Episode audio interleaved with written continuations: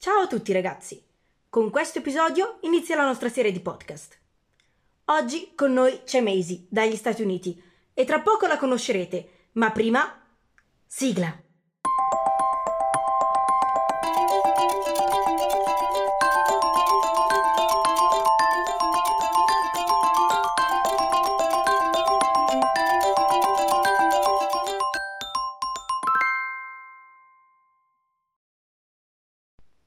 Today, here with us, there's Maisie. She's a climate change activist from California in the USA, and it's a real pleasure to have her here today. Hi, Maisie.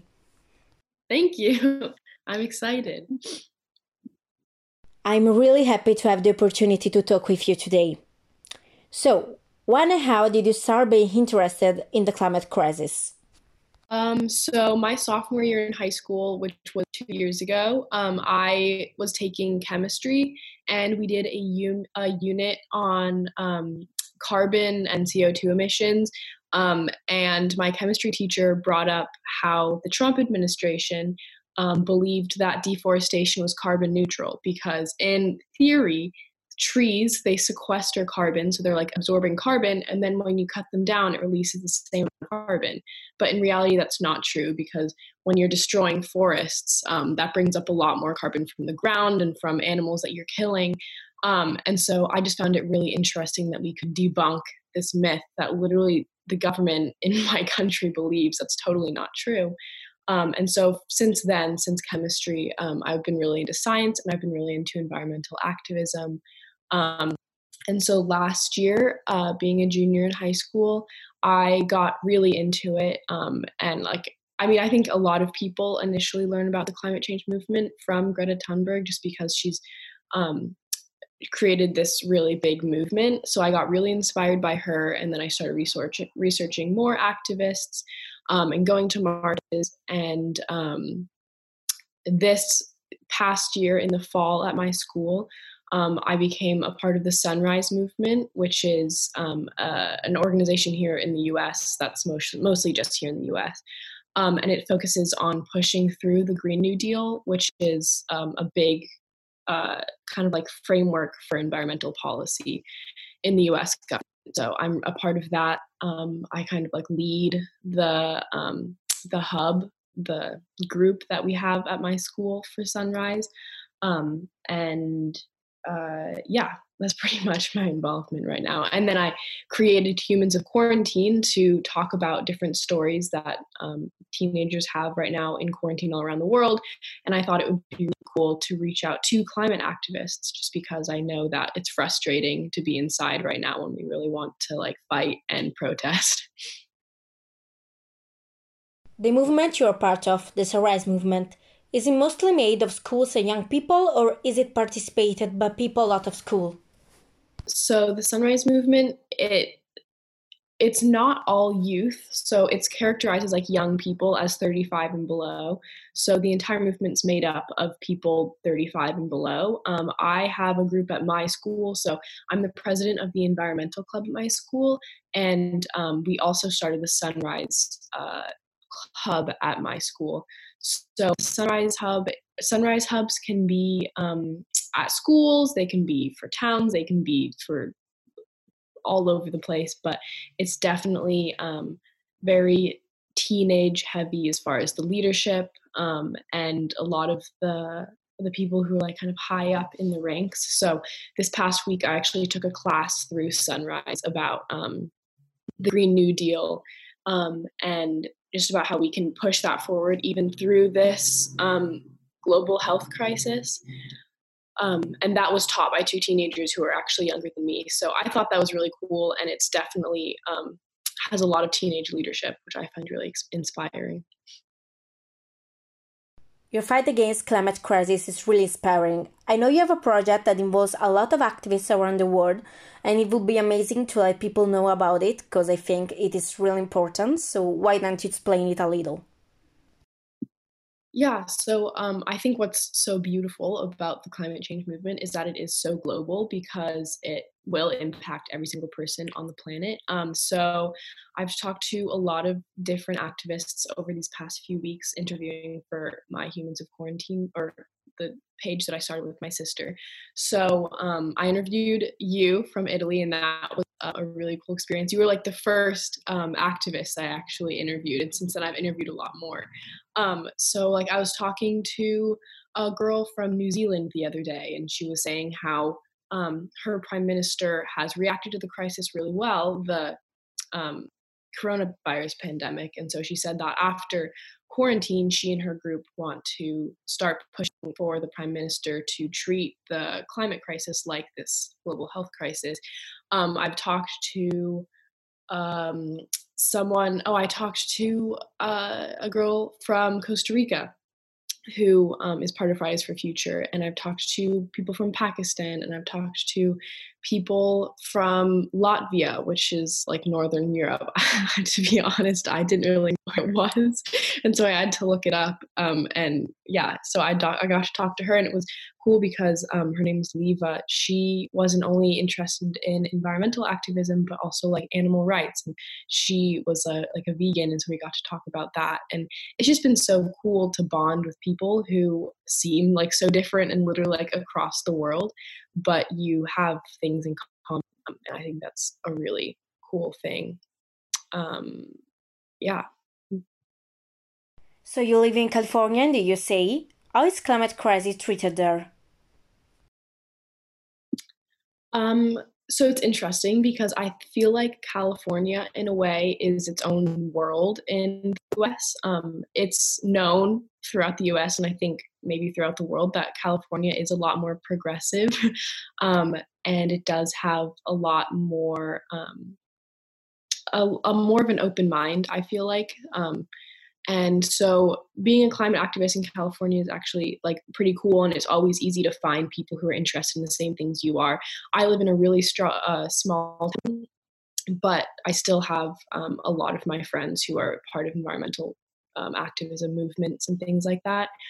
But at the same time, it's also really hard to be an environmental activist here, um, just because there's so many other problems that are going on and so many other systemic issues, like in the government, um, and like our president doesn't believe in climate change which is absolutely embarrassing for us um, and then there's also just a lot of um, because of trump he's ignited this entire like dark and underbelly of the us of racism and xenophobia and sexism and homophobia and um, all these terrible things that otherwise i think um, people before Trump's presidency, it really wasn't exposed that much. And so I think a lot of people delegitimize the climate crisis here in the US because we have so many other issues we should be dealing with or we could be dealing with. Um, and so they're saying, you know, like, well, police brutality, that's more important because people are currently being killed um, versus climate change. Like, who even knows if it exists? Like, we can't even see it happening, you know? Um, so in the US, there's a lot to fight for, which is why, like, I'm not only a climate activist, but a social justice activist um, and a lot of other things. Uh, so it's kind of as far as being able to be an activist in the US, it's kind of across the board. Uh, like freedom of speech is really big here, and so um, and so obviously we have the right to protest, but there's also just a lot of people who don't believe in climate change, a lot of people who delegitimize the work that we're doing and trying to do, and the awareness we're trying to raise, and all of that. Um, so I remember I was watching an interview that um, Greta Thunberg did with uh, Trevor Noah, who was like a late night uh, show host here, and he asked what it was like um, talking about climate justice and climate activism here, and she was saying that it's interesting because here you have to convince people that climate change exists versus you go to the rest of the world and people already believe it. Um, so yeah, I feel like that's how kind of how I feel here. Um, I'm able to protest, but it's also hard because there are a lot of people who don't believe it, who think it isn't important, things like that. How do people see activism in the USA? You said activists are mostly young people, as in a lot of other countries in the world, but other people take it seriously or they just don't believe in it? Um, I think it just is a spectrum. It's totally a spectrum. Like, um, I'm a big climate activist. Sister's a big climate activist. A lot of my friends are big climate activists. But then, like my dad, he recognizes that climate change is real because you know we um, because he respects our activism and things that we do but he's not really interested in striking and he's not really willing to he like he has an electric car but otherwise he's not really willing to change his like lifestyle um, to be more like carbon neutral um, so i think there's a lot of people like that who know about it and just don't really care um, there are a lot of really radical climate change activists who are like really preach veganism and who um, I went to a climate strike uh, this fall, and there are a lot of people I find who are preaching veganism and then say, like, if you're not a vegan, you shouldn't even be here. Like, it's not worth fighting and like being a climate activist if you're not vegan because otherwise, like, you're just not even really doing anything. and so there's that end of the activist spectrum, and then there's the completely other end of, I mean, obviously people who don't even believe in climate change. Um, I would say that I think um, it's really important to just like be inclusive when you're being an activist. Like okay some people aren't vegan and that's totally okay. I'm not vegan. Like i'm vegetarian because like for health reasons like i'm just doing all that i can to um, you know like not eat animals. Um but yeah i would really just say it really is a spectrum in the us um, the us is a total melting pot of beliefs and people and that whole held true hundreds of years ago and it does today too. Um, so I would say youth definitely make up the majority of the climate change movement, just because um, I'm not really sure why actually, but I think it's just it's really interesting to me, and I'm really passionate about it. Versus older people maybe aren't willing to change their ways so late in life. Um, but yeah, it's it's a really beautiful movement. All the people I've met from it, um, but I've also gotten a lot of flash that's been disappointing. There are other people in your family that are activists. Are they in the same movement you are? Um, yeah, so I would say um, have twin sister, and so the two of us are really into activism. Um, we both have gone to a lot of marches, and uh, we both really work together at our school to kind of like run environmental club. Um, and then my little sister, um, she likes to come to the marches with us and stuff, um, but she is a lot less outspoken. Um, she likes getting off of school to be over uh, to be able to march. I think that's what she finds most interesting. Um, and then my parents are really supportive, and they'll drive us to places if we need it. Um, but uh, I wouldn't say necessarily that um, they're like a big part of the movement. Um, and I feel like that's how it is a lot um, from the people I know. Uh, um, I've had debates with um, my uncle because all of my family, both my mom's side and my dad's side, they all live on the East Coast, which is a lot more conservative, I would say, depending on where you go. So I've had um, debates with my uncle who voted for Trump about like climate policy and climate change and i was like talking to him once and i said well do you believe in climate change? And he said i definitely believe in climate change. Like the climate's always changing. And but he was like i don't think that humans necessarily contribute to all the ways that the climate is warming. And i think that um, I was like, well, what about like the Paris the Paris Agreement and us pulling out of it? What do you think about that? And he said, well, if you really look at um, at the different ways that the US is implementing electric cars and like solar energy. We're actually doing better than the rest of the world. And I've talked, eh, which is completely untrue. And if you, um, I was talking to my grandparents and they were saying, well, actually, it's just India and China who are contributing to all of global warming.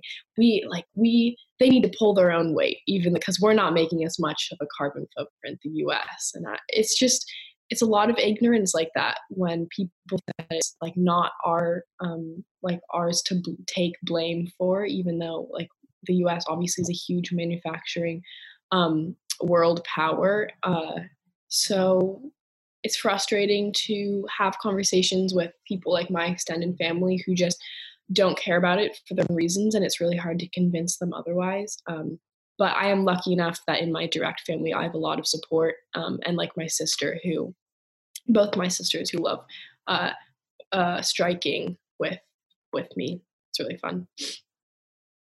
How is being an activist seen by the California and USA population? Do you think the USA is doing really big progresses about the fight against climate crisis and it is really trying to change or is it just little action that are not actually enough?